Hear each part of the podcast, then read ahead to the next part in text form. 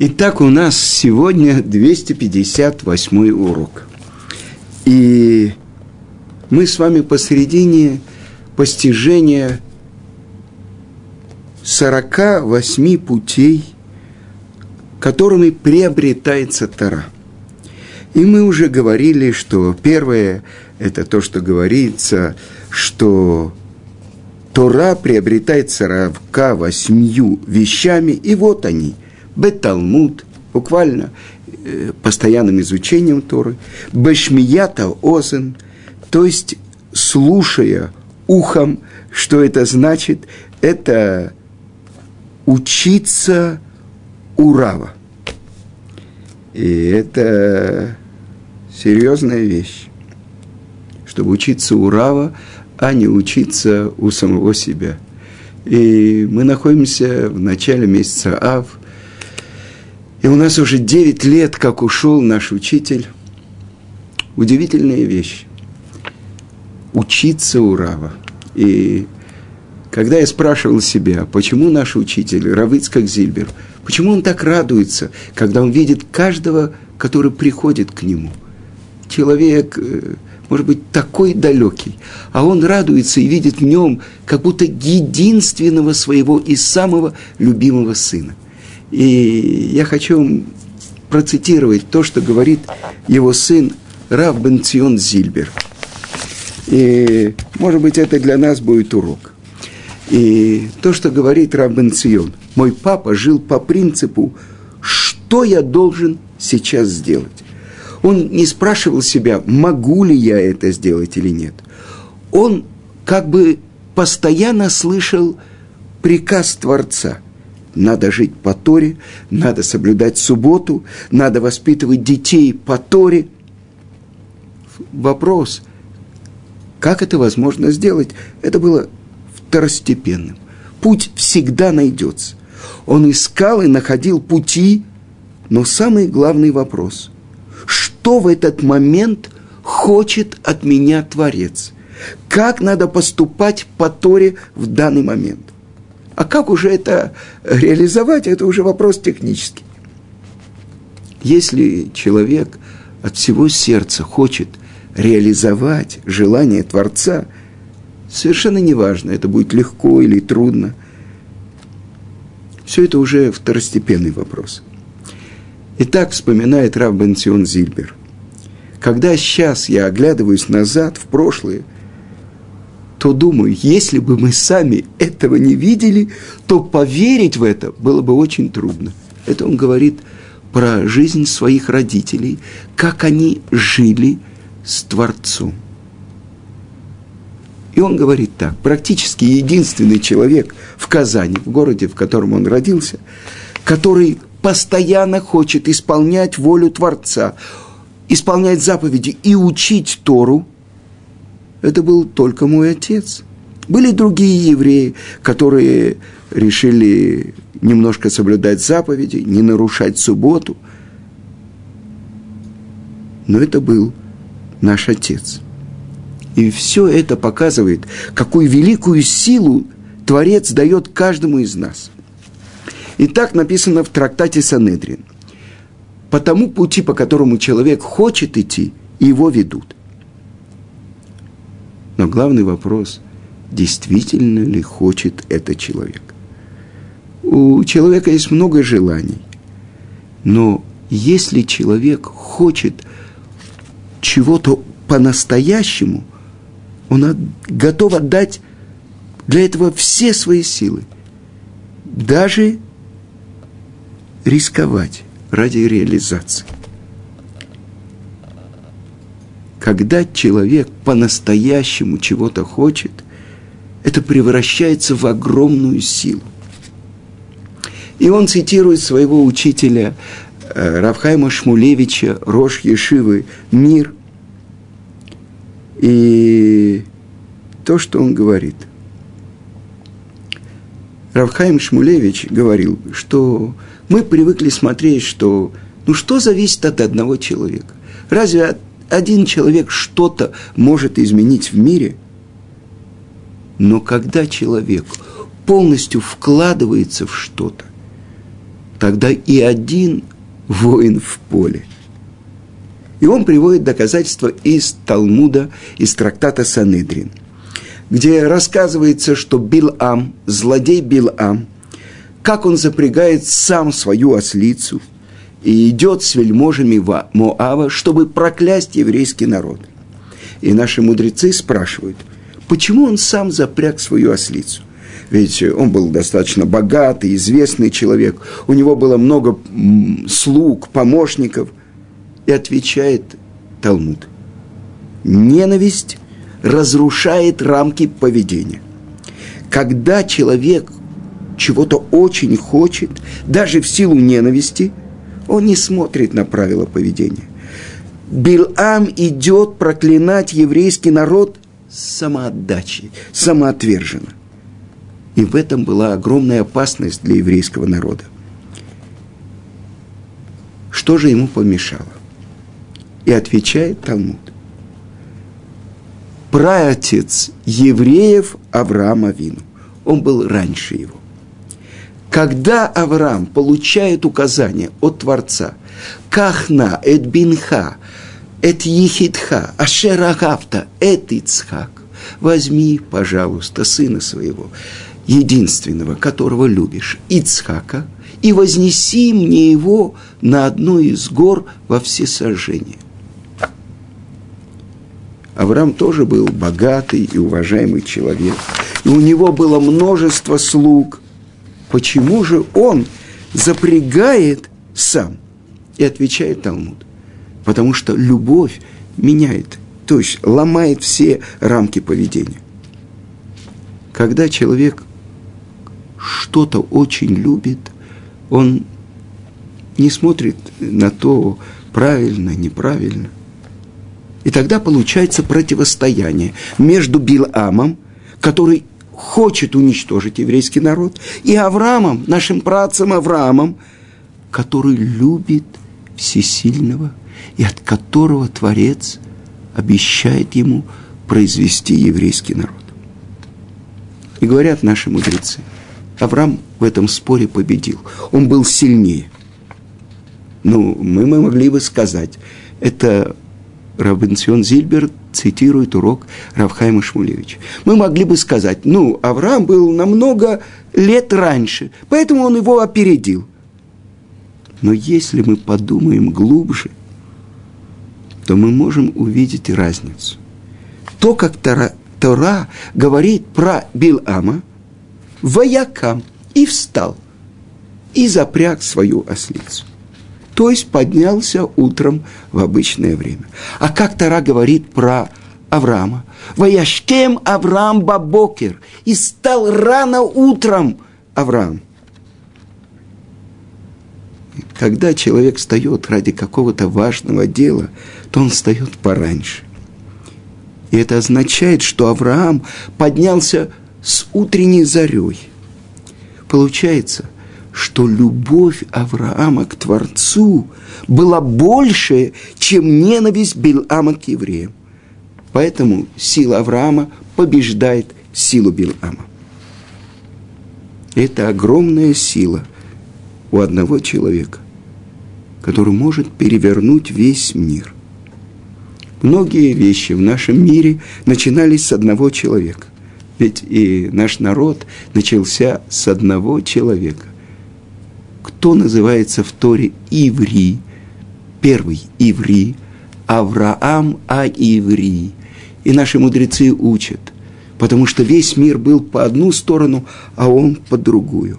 Он не считался ни с какими трудностями. То есть благодаря Аврааму, который выдержал десять испытаний, родился этот народ – и говорит Рав Венцион, в нашем папе мы видели эту огромную силу. По тому пути, по которому человек хочет, его ведут. Многие вещи, которые делал наш папа в Казани, в Ташкенте, а потом здесь, в Израиле, естественным путем сделать было бы невозможно. Но когда у человека есть настоящее желание, и он старается это делать с полной самоотдачей, это ломает все перегородки. И это то, что мы видели у папы. Когда он приехал и увидел, что здесь, в святом городе Иерусалиме, почти нет людей среди тех, кто приехал из Советского Союза, которые бы изучали Тору, то он начал учиться с ними с полным самопожертвованием, с полной самоотдачей. Сначала с одним, потом с другим. И Бог помог. Мы видим большое количество выходцев из России, которые живут по Торе и изучают Тору, благодаря тому, что встретили Рава Ицкака Зильбера. Итак, желание одного человека стало огромной позитивной силой с помощью Творца. Продолжает Рав Бенсион и говорит, Рамбам говорит, что у каждого человека есть свое управление с неба. Ашгаха протит. Но у каждого свой уровень. У каждого праведника, который служит Творцу, есть свой уровень вот этого влияния Творца, помощи Творца. Настолько, насколько человек близок к Творцу, настолько Творец близок к нему. У нашего папы была удивительная прямая близость с Творцом. Всегда в любой тяжелой ситуации он обращался к нему и просил его. И он обращался просто. Всевышний, я сделаю то, что зависит от меня, то, что я смогу, а ты сделай то, что ты можешь. И Бог всегда помогал. Это то, что значит учиться у учителя. Это один из киньянов приобретений Торы. И так как мы заговорили о том, что учиться у учителя. Можно, конечно, то, что ты слышал, ту часть Торы, которую ты от него получил, но воздействие человека не ограничивается уроками. Ты его видишь, и когда он смертельно устал, и когда он ест. То есть гораздо больше ты учишься, когда ты видишь, как он живет – по Торе. И это урок для тебя.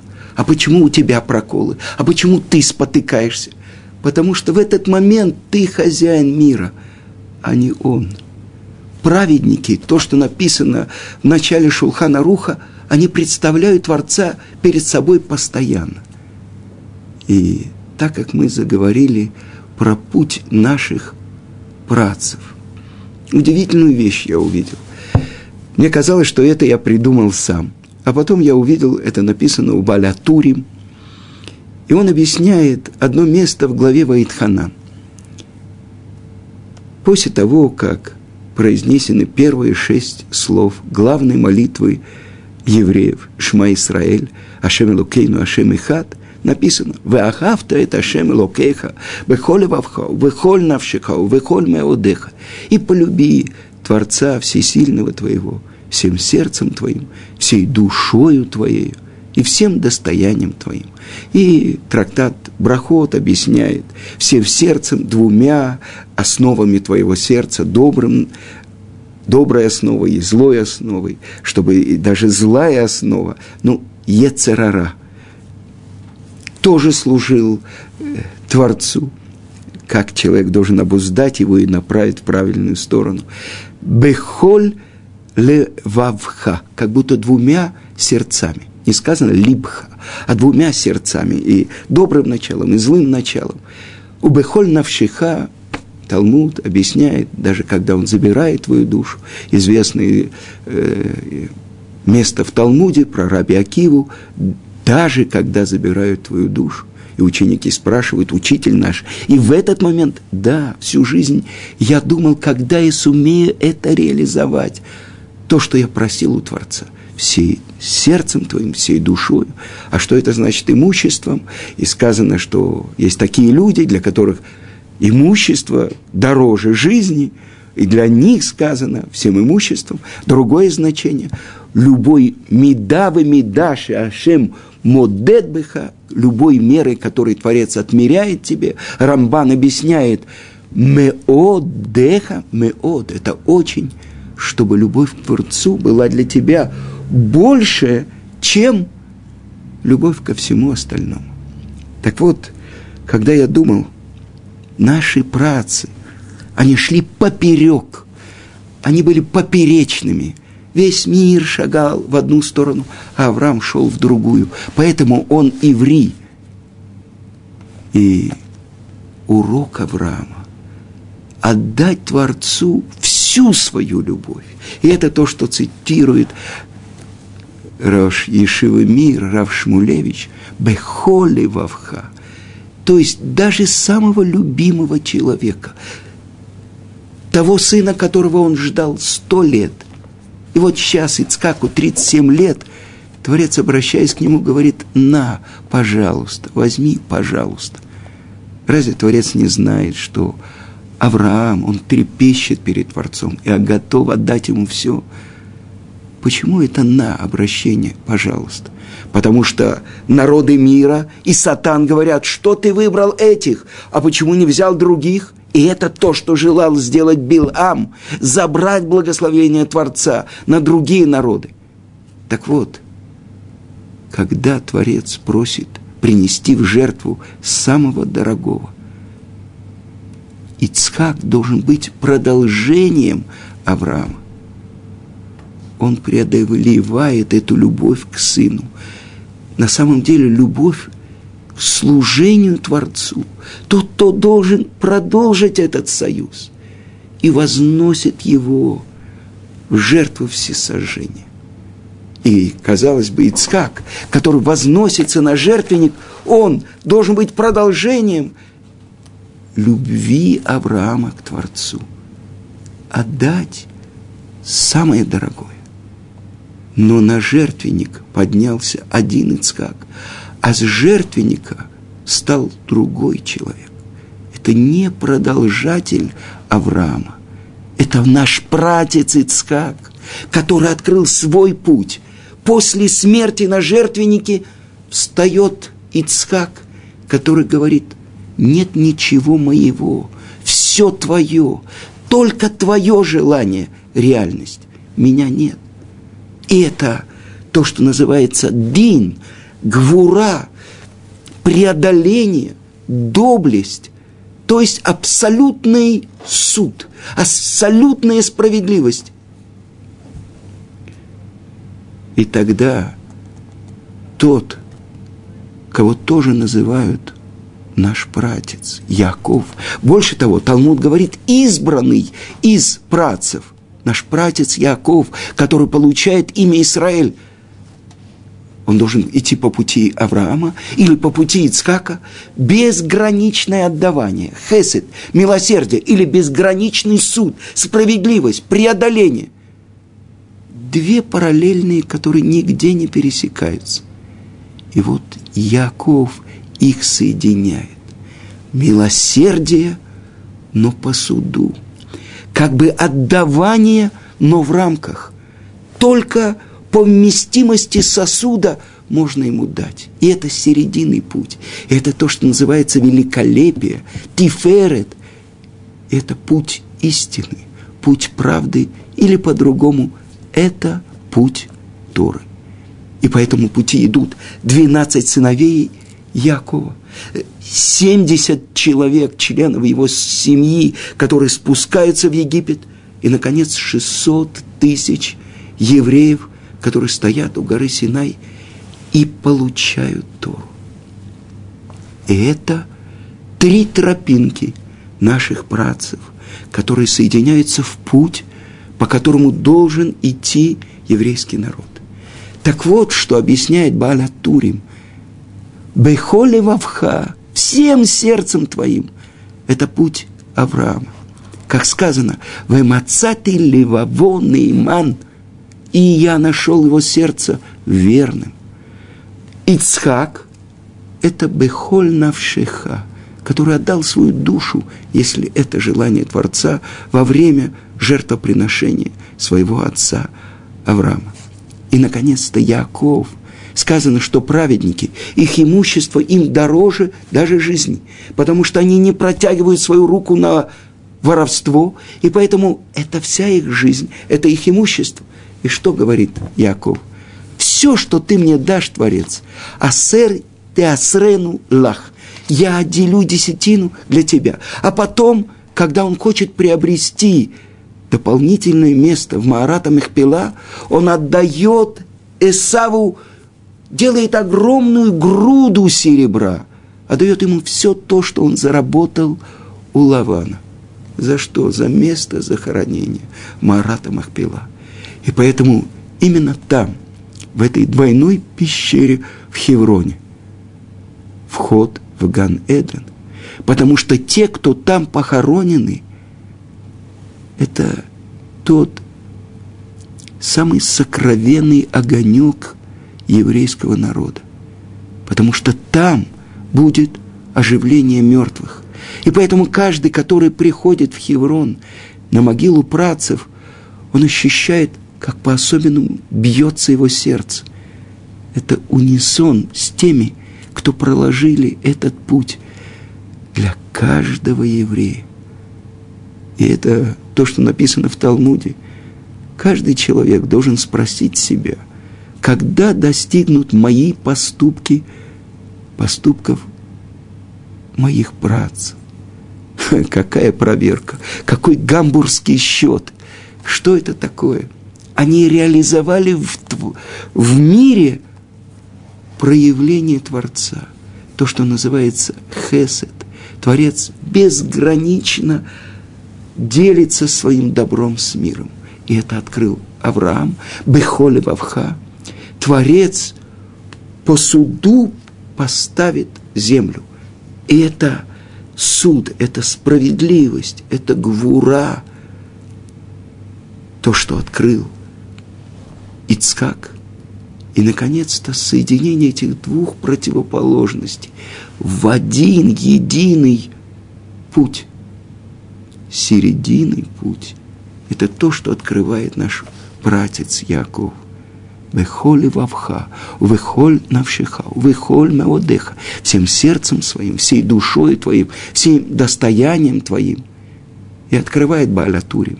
В агавта – это те же самые слова, как и аавот. Это наши отцы, отцы. И это те, кто проложили путь. И это наш учитель. Однажды я слышал, как его зять Равабрам Куперман говорил, он должен был называться Авраам, а я Ицхак. Потому что безграничное отдавание. Когда он сидел и готовил урок, он думал не что сказать, а что не сказать, чтобы слишком много не открыть, а только по тому уровню, который могут получить те начинающие, которые приходят к нему на урок. Наш учитель Гаон Равмыши Шапира, он говорил, что в каждом поколении есть бейт-мидраш эмуна. Бейт-мидраш веры. Или по-другому, шатер Авраама. И если вы хотите знать, что это, в каждом поколении есть глава этого Бейт-Мидраш.